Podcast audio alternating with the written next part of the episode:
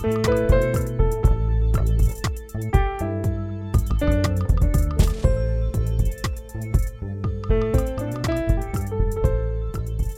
everyone. I am Chris Hyams, CEO of Indeed, and welcome to the next episode of Here to Help.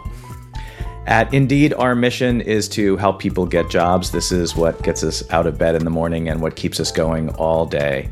And what powers that mission is our people. Here to Help is a look at how experience, strength, and hope inspires people to want to help others.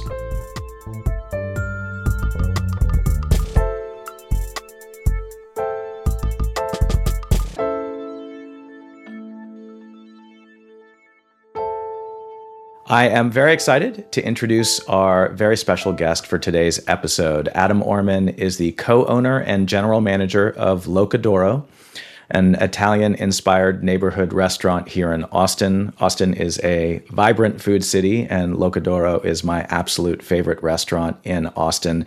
But that's not why Adam is my guest today. Adam and the L'Oca d'Oro team are advocates of one fair wage and as you'll hear, everything about the business is rooted in sustainability and equity.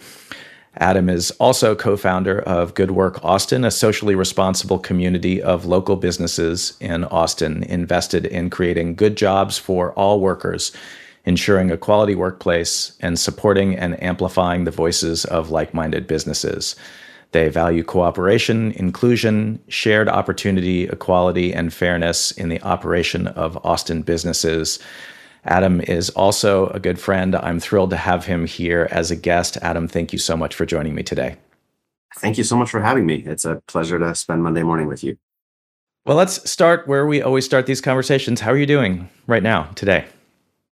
Uh, I'm good. I'm good. It's Monday, uh, second week of school. Both of my kids forgot their lunches. So if that's uh, uh, the worst thing that happens, we're, we're probably in pretty good shape today. Well, let's start by talking a little bit about the restaurant L'Oca d'Oro and tell us what kind of restaurant it is and what makes it special in your eyes. Yeah. So um, I have been in the restaurant industry uh, for almost 25 years now in New York and San Francisco and and Austin. And uh, L'Oca d'Oro opened in June of 16. Uh, my business partner Fiore Tedesco is the chef here, uh, and we had worked together for a couple of years uh, prior to opening the the, the restaurant itself uh, on doing pop ups and and house parties and catering and uh, determining basically whether or not we had we could work together, had some of the same principles, and and it and we did. Um, we really wanted to uh, uh, open a restaurant in the same with the same um, same ideas. And um, on the kitchen side, that meant uh, making as much as possible in house and and buying as little as possible, having as little as possible shipped, um, working with local farms uh, and that was how we were going to be Italian. You know, we were we going to use. We're not going to be slaves to an Italian American menu.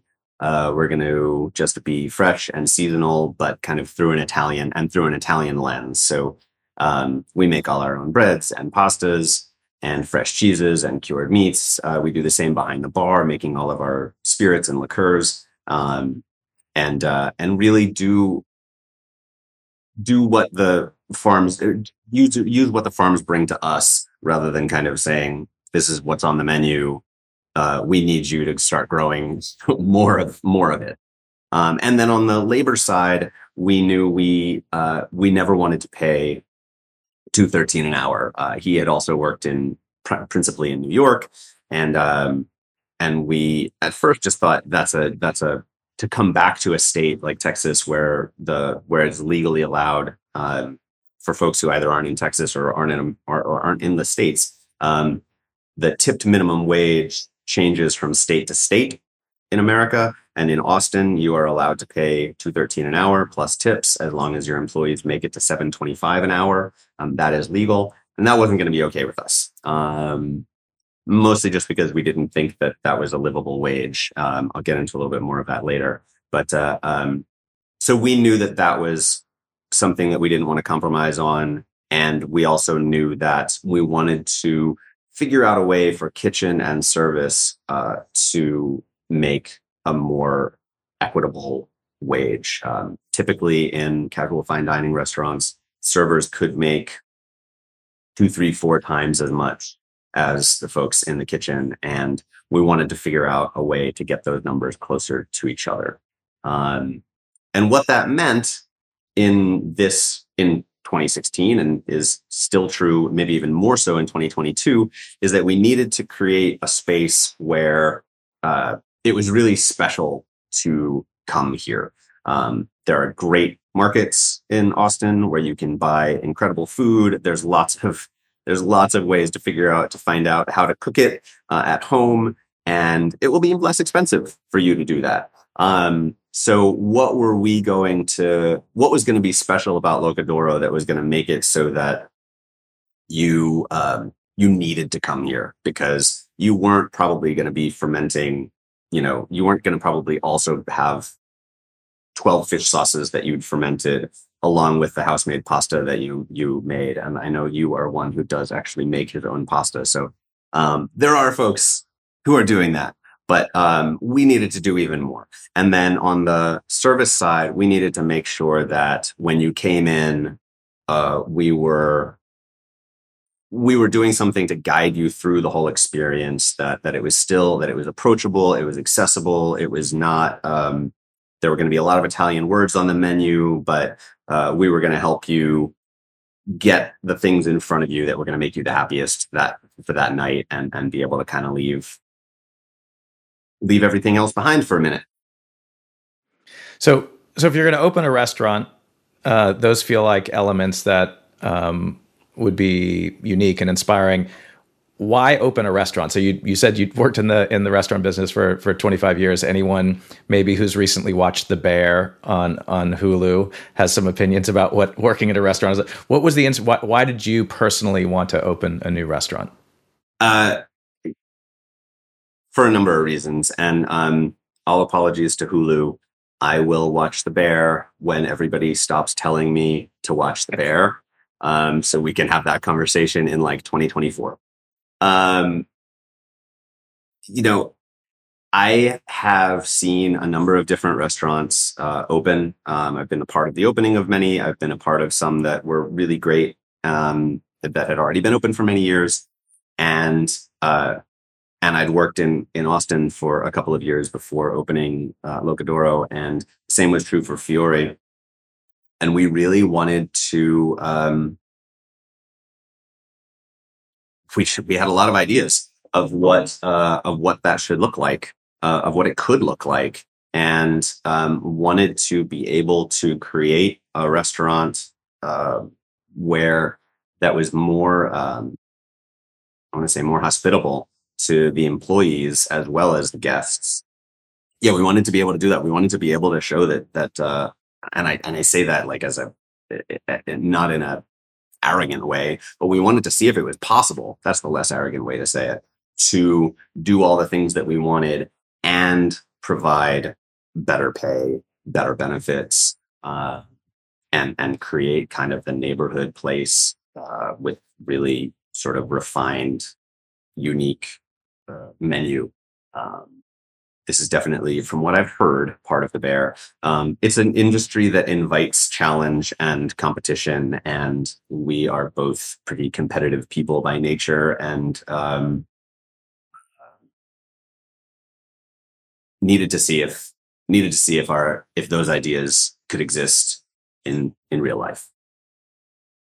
So let's talk. You talked a little bit about the um, how different minimum wage is for uh, for tipped fields, and there's a a very long history of minimum wage and, and how it's set. But let's talk a little bit about tipping in particular. Um, and we've had this conversation, and you you have a a, um, a set of um, perspectives on this that I think most people who maybe haven't worked in the services industry hadn't thought about. Can you talk about your your journey in in exploring the history of tipping and, and what it means? Yeah, it has taken up a lot of. Uh, it's ended up taking up a lot of our time here, and I, you know, I find myself having way more of these conversations than I do about like Tagliatelle. Um, when we started, we thought that we could just do this and and tell people and tell our employees, hey, we're going to start paying you. You're going to make an eight dollars an hour plus tips, which is better than two dollars an hour plus tips, right? And that we could include a service charge so that we would be able to share some of the some of that with the kitchen and uh, and that we'd just be able to explain that to our guests and our employees and and uh, and we'd be off and running and that was not the case um, the the the tradition of tipping, the culture of tipping is so ingrained here um, that uh, that we definitely needed. I definitely needed to do some work uh, and find out what people had done before us and what better methods of messaging there were. And what I found out from finding um, national organizations like One Fair Wage and the Restaurant Opportunities Center was that was sort of the history the history of tipping. And tipping comes from uh, comes straight out of Reconstruction. Uh, post slavery, uh, the jobs that most uh, freed uh, uh, freed formerly enslaved peoples were in were jobs that um, were jobs where tipping became the norm. So uh, there was a zero dollar wage at the time, and jobs like porters, servers, shoe shine attendees were paid only in tips. Um, fast forward to the early part of the 20th century, the tip minimum wage goes from zero up to a quarter. Um, fast forward another 70 years to 1991, and um, and it is at two dollars and thirteen cents because it's been indexed to the federal minimum wage. It has to stay at 50 percent. The federal minimum wage was going to go up in 1991, and the National Restaurant Association lobbied hard to uh, remove that index so that the tipped minimum wage would not also would not continue to stay at 50% of the federal minimum wage. Um, wasn't going to go to 70, 20. And, and so, and they won.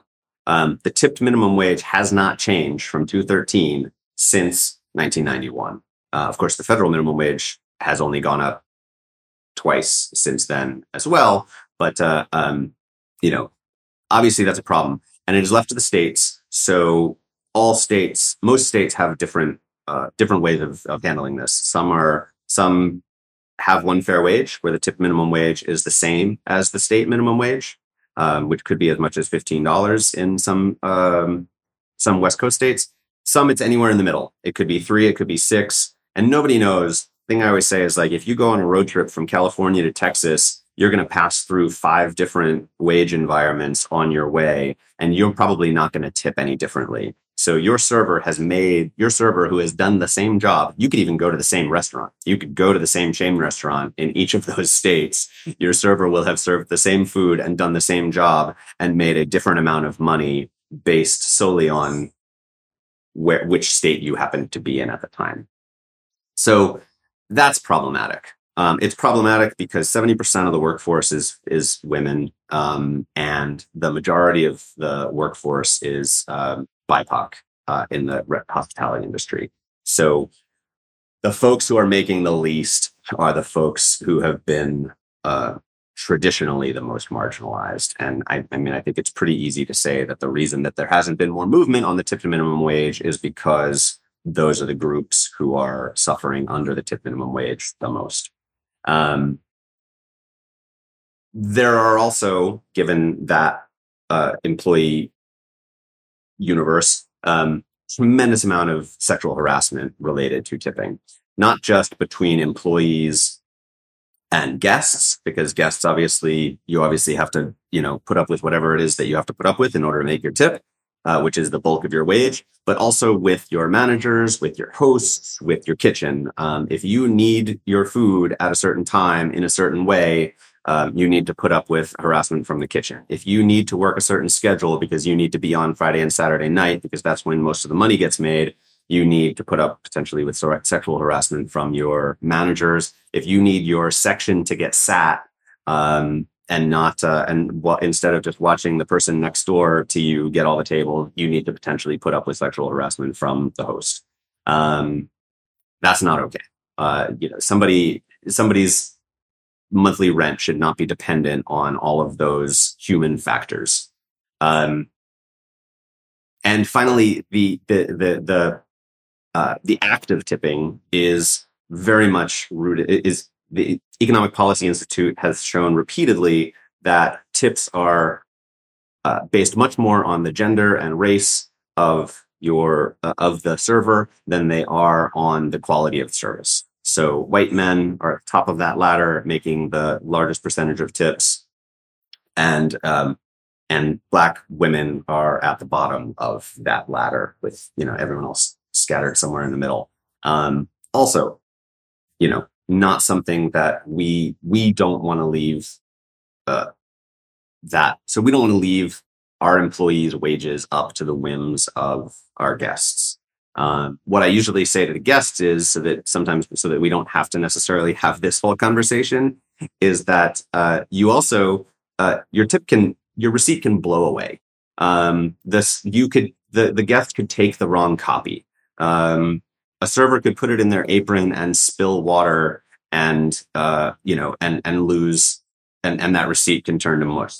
Um, so if you don't want to get into the other part of the conversation, the more serious part of the conversation, and just leave it there, uh, no employees' wages should be based on you know the wind, for instance. Um, so that's how we started. So that's what we learned over our first year and a half of kind of working with other restaurants and meeting other groups and really diving into the history and um, sort of economic impacts of of tipping. Yeah, thank you for, for sharing that. I mean, I, I I'd known some of the history, but uh, in in talking to you and hearing you talk about this, um, there's clearly so much more that uh, that I and I, I, would imagine a lot of other people did not know. And so I, would love to. I, I, think we have a, a, good sense about L'Oca d'Oro now. Can you talk a little bit about Good Work Austin and um, what what starting that was all about and and why it's so important? Yeah, of course. Um, in 2017 when we were still very much struggling 2017 was a really tough year for the restaurant industry nationally and we were only in our second year here um, or our first full year being open. Uh, the city council reached out to put together a group of businesses uh, to, to discuss paid sick leave a paid sick leave ordinance for uh, the city of austin. And um, we were part of it and it was great. Um, we hashed out uh, a, a, I think a pretty decent paid sick leave ordinance, and it was immediately challenged at the state uh, by the state uh, in courts, and then the next year at the legislature where they tried to pass a, um, a preemption law that would block any local ordinance that superseded a that went further than the state uh, than, a, than the state law. So that could be on wages, that could be on plastic bags, that could be on fracking. It was going to really be this like universal preemption of local control. Um, what we, what the businesses all kind of saw when we were showing up at the legislature and showing up in the courts was there the big lobbies on the on the one side who are saying this is bad for business, this is bad for employees, this is going to raise prices, all the things that get said whenever there's any uh, kind of progressive legislation that gets floated, whether it's from you know banning child labor to raising the minimum wage. Um, all the things, all the same things seem to be true for those lobbying organizations. And we were just a bunch of individual businesses saying, no, actually, we can do this. And, and it's not, it didn't, we didn't have to close. We didn't have to fire people. We didn't have to raise prices.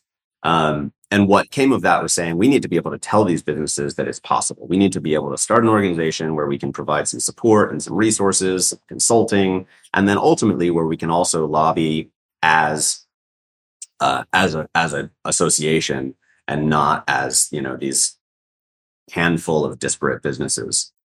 Um,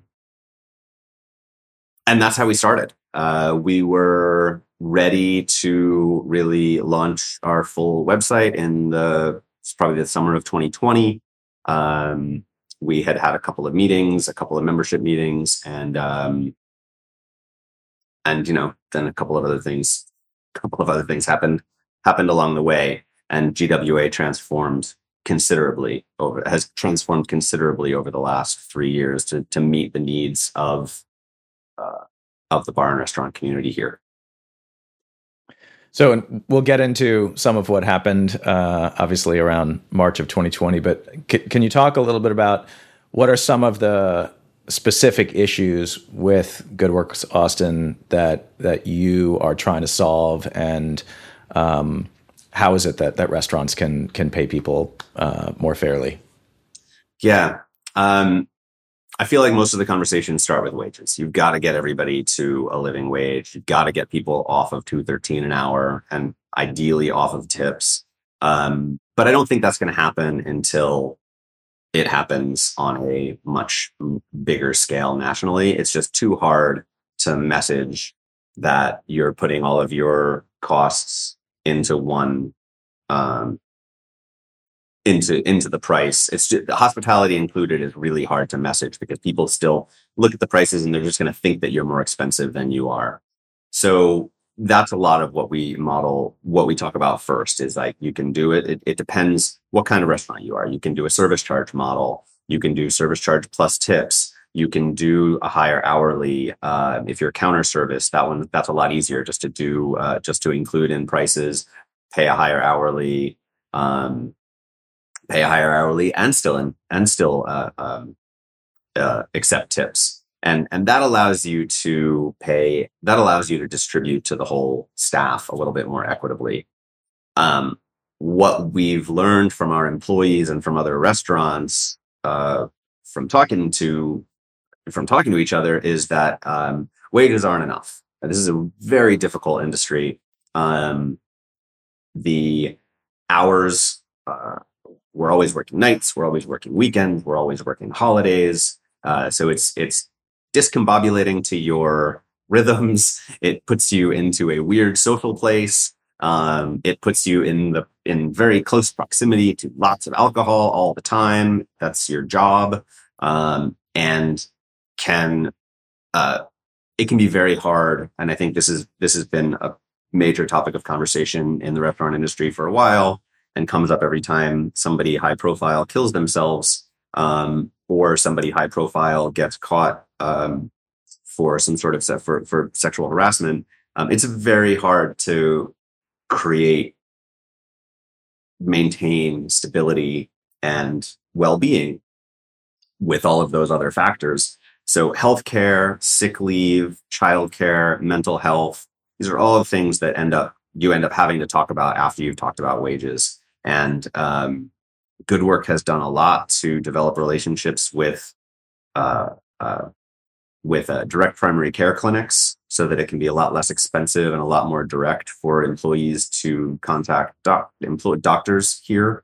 Um, we help again with uh, uh, help people craft. We share paid sick leave uh, policies across the across our network so people can see different ways to implement them, different ways that it might be more or less affordable for them in the same way that we do with wage models.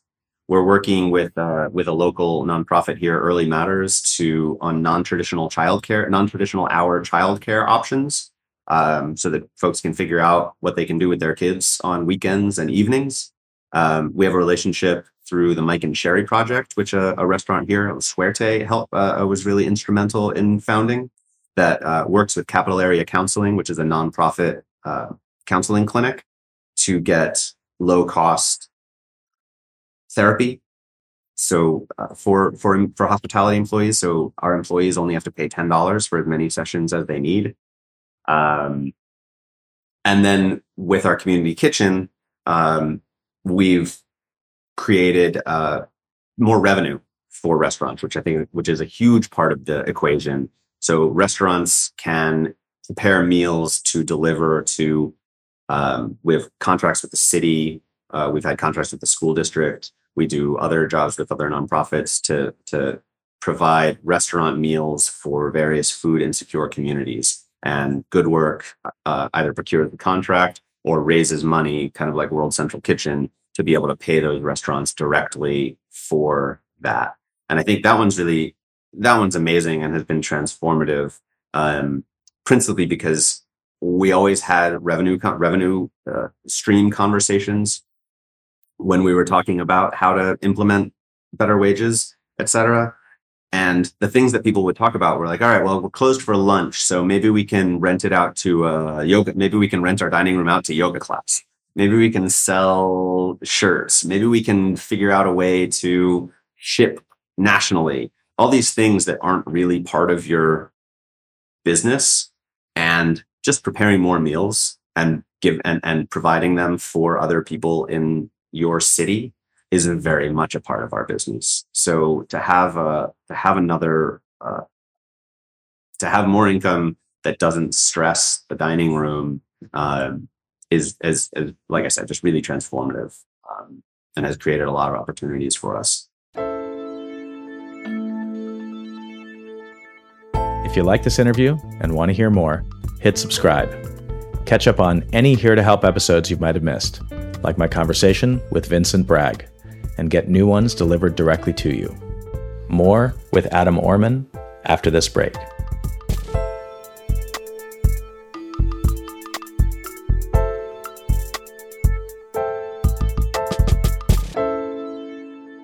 So let's uh let, us jump ahead then um, to 2020. So you had been doing all this work. This was the foundation and and really the infrastructure for for L'Oca d'Oro and and Good Work Austin.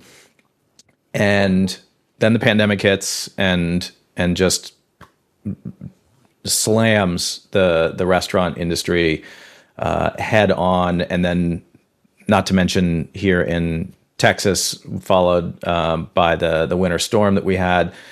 Can you talk about what what happened um, for L'Oca d'Oro and how you and and Good Works and that infrastructure that you had built um, really helped you to to stay focused and and and survive and and help others during this time?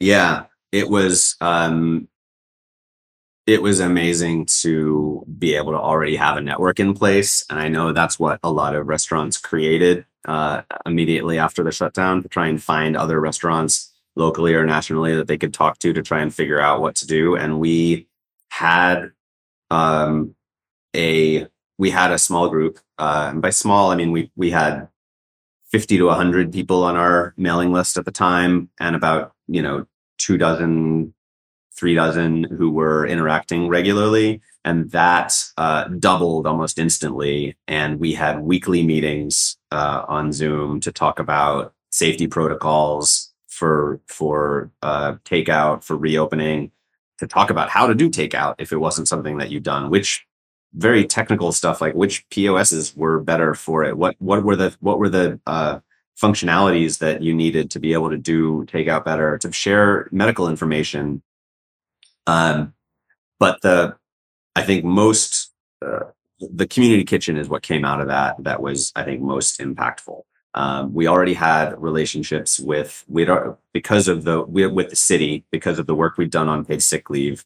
So we were able to find, and it took it took some work. We were able to find the agencies that were handling the food response to the pandemic and get contracts, uh, get contracts moved over to local restaurants. Um, so we worked with the school district, we worked with Austin Public Health, we worked with the Emergency Operations Center, um, and we were coordinating throughout the majority of the pandemic about two dozen restaurants at a time providing meals. We sent out over 2 million meals uh, from May of, from June of 2020 through uh, August of 2021. We still have one temporary uh, transitional shelter that six GWA restaurants are providing three meals a day, seven days a week for. And then we still do a lot of work with um, different nonprofits around town, like Foundation Communities, which builds affordable housing. The Housing Authority of the City of Austin is another one that has that manages a bunch of apartment complexes, and we'll do events for them. Um, and uh, that what that did was it enabled, especially because of the way relief ended up being structured structured with PPP requiring that you to have employees, um, it, it, it, requiring you to have payroll. Uh, mo- a lot of restaurants especially not, especially in places where they weren't even allowed to be open yet, in places that weren't Texas, uh, didn't know what to do with PPP because they didn't have employees. They weren't allowed to be open. This allowed us to just be open, providing meals, preparing meals for uh, delivery to the school district, and pay our employees with the with federal with the federal grants, federal loans, um, and keep them safe until we found out more about what was um, in, until we found out more about COVID. Um, you know, it's it's really easy now, I think, to remember that there was such a long time in 2020 that we didn't know how it was. We didn't know how it was transmitted. We didn't know. Um, we we just we we knew so little, and uh, and our we needed to keep our business alive. We really wanted to keep our employees employed, but we also really wanted to make sure that uh, we kept we kept all of our employees and our guests safe. Yeah. So for the entire industry, just the idea. I mean, it was really uh, pretty clearly an existential crisis, like how to survive through this, and and so many. We, you know, here in Austin, and I, I know it's true everywhere. There, there are so many places that just didn't make it through um, institutions that have been around for for for decades here. Um, can you talk a little bit about how how you managed to, to keep the business together and open back up and and are you know every time we're we're just in uh, you know last week and and it seems like you're thriving now. So can can you talk a little bit about how how the business survived and maybe a little bit about your experience and how how how you handled it and made it through? Um. Yeah, I the ties to the community and having work to do and knowing that I, I mean, working, going into being in crisis mode, um, for this reason was so much more satisfying and more fulfilling than the crisis mode of the first year of the restaurant, where we also were doing everything we could just to stay open. Um, this felt like, all right, we're doing everything we can to stay open we're we're creating all these different models um, but we're also but we're also helping uh, we're also helping people and figuring out and feeding people who can't otherwise pay for uh, for food right now.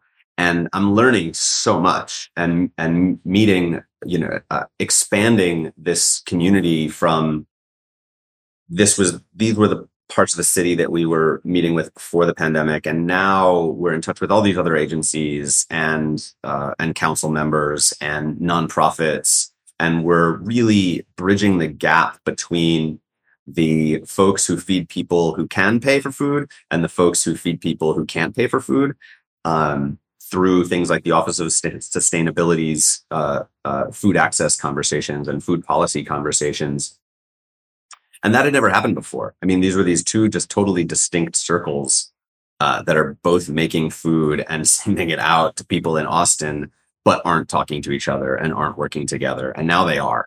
Um, and I think seeing that happen made it easier professionally to go on every day and also feel like I can't miss anything.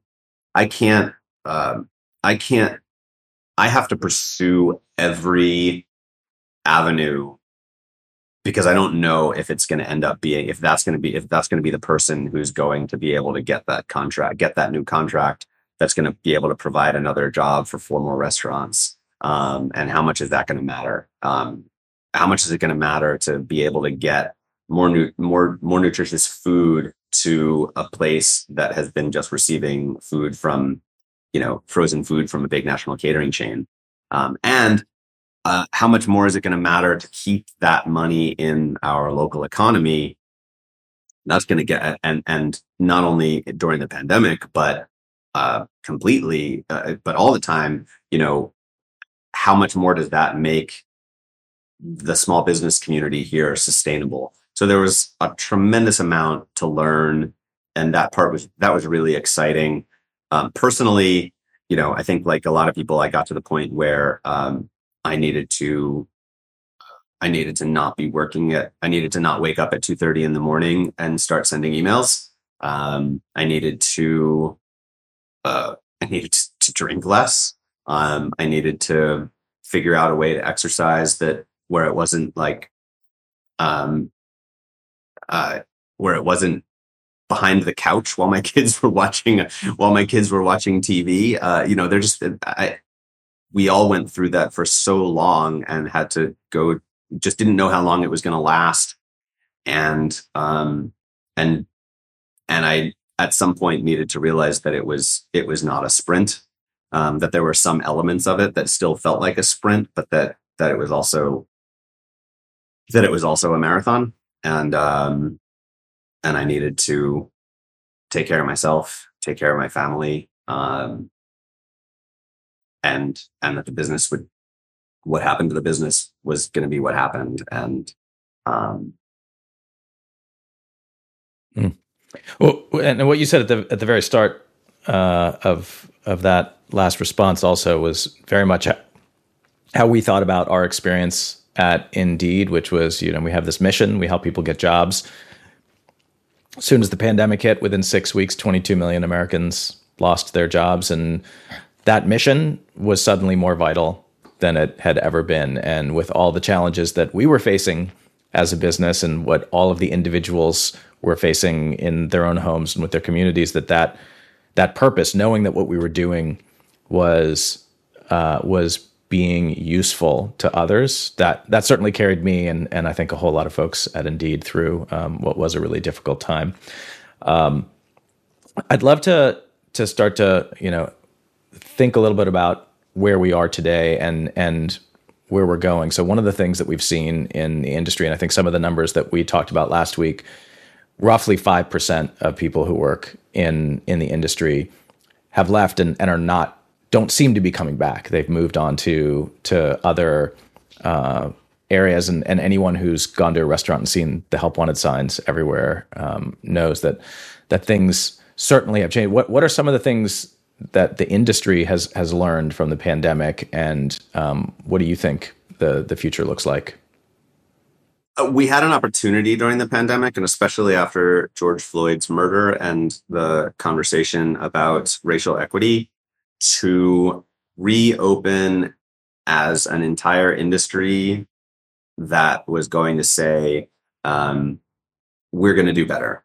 Um, we are not going to pay 213 an hour. We recognize that, you know, of all the, of all the different totems of racial inequity, here is this thing that is directly from slavery that we are no longer going to be a part of. Um, and when you come back to work, you are going to be uh, treated like the essential worker that you know that we're saying you are during during the pandemic um, and that that didn't happen obviously in whole.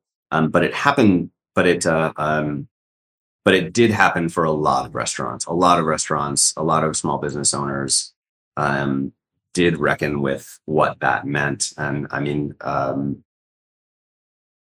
and and I, I've seen, you know, the service charge conversation happen in more places. We got to consult with restaurants from around the country about how to change their wage models, um, how we hire in locally, what Good Work Austin has done to try and create relationships with uh, different groups from AI, from the school district to the community college to multicultural refugee coalition um, to nonprofits that work with foster youth to try and draw employees from different uh, from different places uh, than you know than just posting on Poach um, and relying on word of mouth. I think that's changed. I think the way the way you hire and train and try and create a more diverse workforce is something that you know a lot of businesses, a lot of bars and restaurants are much more aware of. Um, you know, I, I saw the, the, quick fix, the signing bonuses that happened, um, happened in a lot of industries, and that's not, uh, you know, that's not a, that's not sustainable for the employee. That's not creating a a new way of life for them. Um, but it's still really hard, and we congratulated ourselves in Austin and in Texas for not having as many places close as did in other states, um, but they are now. Um, we lost three really important local businesses in the last month um, who are just still being beat up by a lot of the post pandemic uh, problems, hiring, inflation, um, all our costs have gone up, and uh, and we were in a pretty good place to handle that because we had already done some made so many of those changes before we reopened in terms of how we pay people. But um, but it's important, I think, for everybody to note that you know the the reasons that restaurants are closing in 2022 are 2020 reasons. Um, there, this is this is all still kind of pandemic and pandemic relief backlash, and um, we need to be we need to be patient. We need to continue to be nimble. We need to continue to help each other figure out ways to to deal with um, this current reality. So, what are some of the things that that can be done to advocate for for better work practices throughout the industry? Um, I the biggest lesson I learned was that it comes back to community. That we're not competing with each other, independent restaurants, locally owned businesses. Um, we're we're competing with uh, we're competing to make Austin better. Um, we want to keep down the cost of living. We don't want to. We want uh, we want to advocate for more affordability. We want to work together more. You know, uh, uh, to not let the big lobbying associations and the national chains dominate the narrative of the industry, and let folks know what's possible, um, and create more create more connections with the city, create more connections with each other. So, I, I know how important community is to to you and to L'Oca d'Oro, and that's really, um, I think, the inspiration for so much of what you do. Can you can you talk about the role of community and help helps you think about the future of, of your restaurant? Yeah, I mean, it it uh,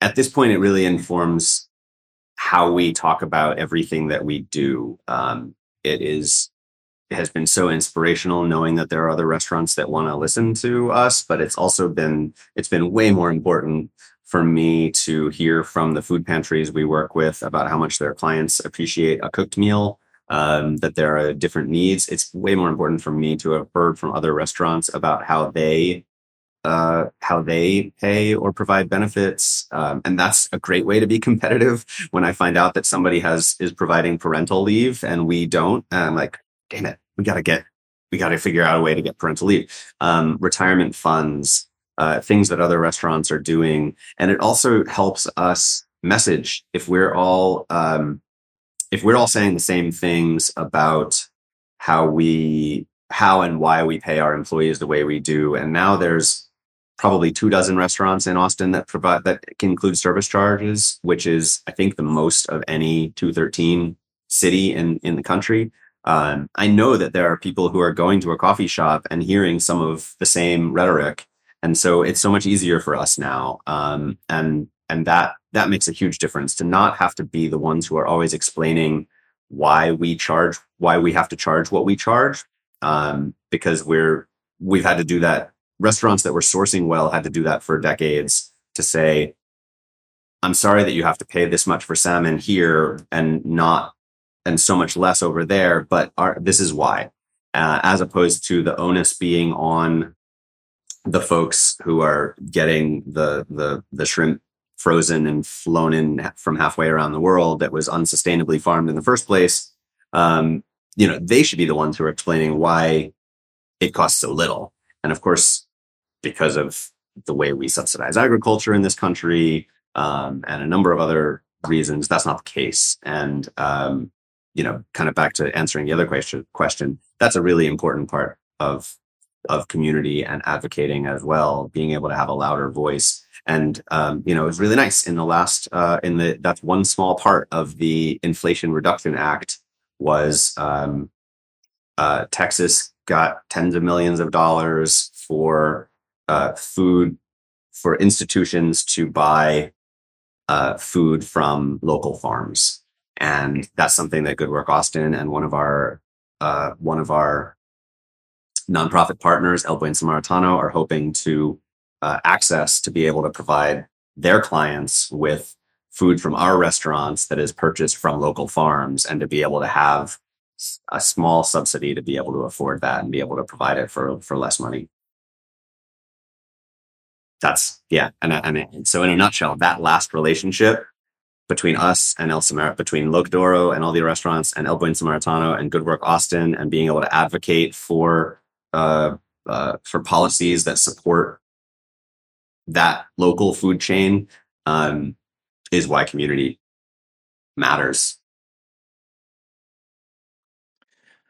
Well, um, we're at the end of our time here, and the um, we always close with the the same question, which is: given everything that we've been through now um, since the start of the pandemic, with all of its challenges, what, if anything, has left you with some optimism for the future?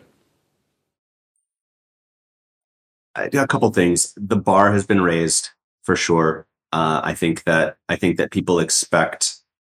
I think that owners of restaurant restaurant owners expect more of themselves and their colleagues, and aren't afraid to uh, aren't afraid to. I don't want to say call each other out, but but bring each other in. Um, you know, to say we want to help you do better. Um, and that's happened. I know that that's happened in a number, in a bunch of cities across the country. I was just in DC and there were more restaurants that had service charges than didn't. And four years ago in DC, they went to the mat to, to, to try and defeat a, a one fair wage proposal. So there's been a huge change there. Um, and, uh, and Good Work Austin, uh, the amount that we've grown what we were able to do during the amount of meals we were able to provide during the storm, and that's become a during the that's become a real part of our mission, uh, and that we're opening a uh, cafe, the first nonprofit cafe in Central Texas, um, to help with workforce training, which I know is something that uh, is very near and dear to you, and uh, and also to pr- help with food access. Um, and we've gotten to visit other nonprofit cafes around the country who are doing this work in Dallas and Fort Worth and New Orleans and Seattle and Cleveland and New York. Uh, there are a number of them. They're doing amazing stuff for their employees. They're providing great meals. They all have slightly different models, but the things that you hear from the employees who were saved from, you know, uh, um, otherwise rough employment futures uh, is is amazing is is amazing and that we will be able to use food and restaurants to create that change for real people in our city um, that makes me optimistic so before we close out i just want to clarify for folks L'Oca d'Oro l apostrophe o c a d apostrophe o r a locadoroaustin.com and also goodworkaustin.org. Uh, if there's any other places that uh, people should uh, go to find out more about the amazing work you're doing, um, please let us know. Uh, no, those are the those are the places. Um, yeah, the cafe will likely be open in the beginning of next year. So if you are in Austin or traveling to Austin, um, please come by and see what kind of stuff, see what we're doing. Um, the food's going to be great. Yeah, and and I, just want to close um, by saying uh, we didn't get to talk too much about the Tagliatelle because we're talking about tipping and uh, and benefits and, and all of those things.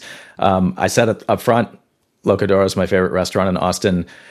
All of these reasons are part of it, but it really is about the food. Um, and and my theory, and I've I've talked to Adam about this before.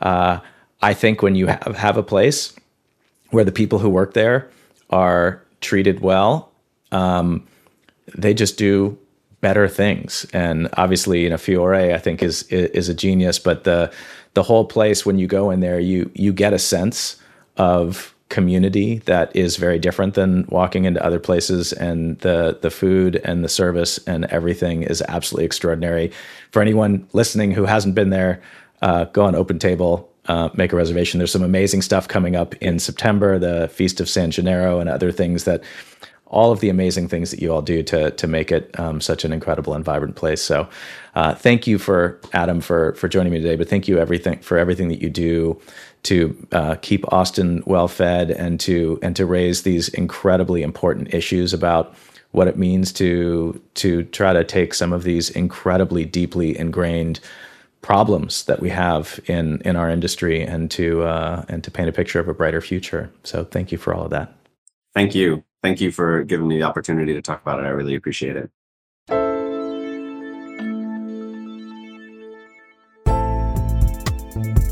Here to Help is a production of Indeed. Today's episode was produced by Aidan McLaughlin, Evan Fallon, Verna Lee James, and the Blue Suitcase Productions team in Austin, Texas, with technical support from Jacob Bennett and Jason Bowling. Thanks for listening to Here to Help. Don't forget to like, subscribe, and download the podcast to stay up to date with the latest episodes. Until next time.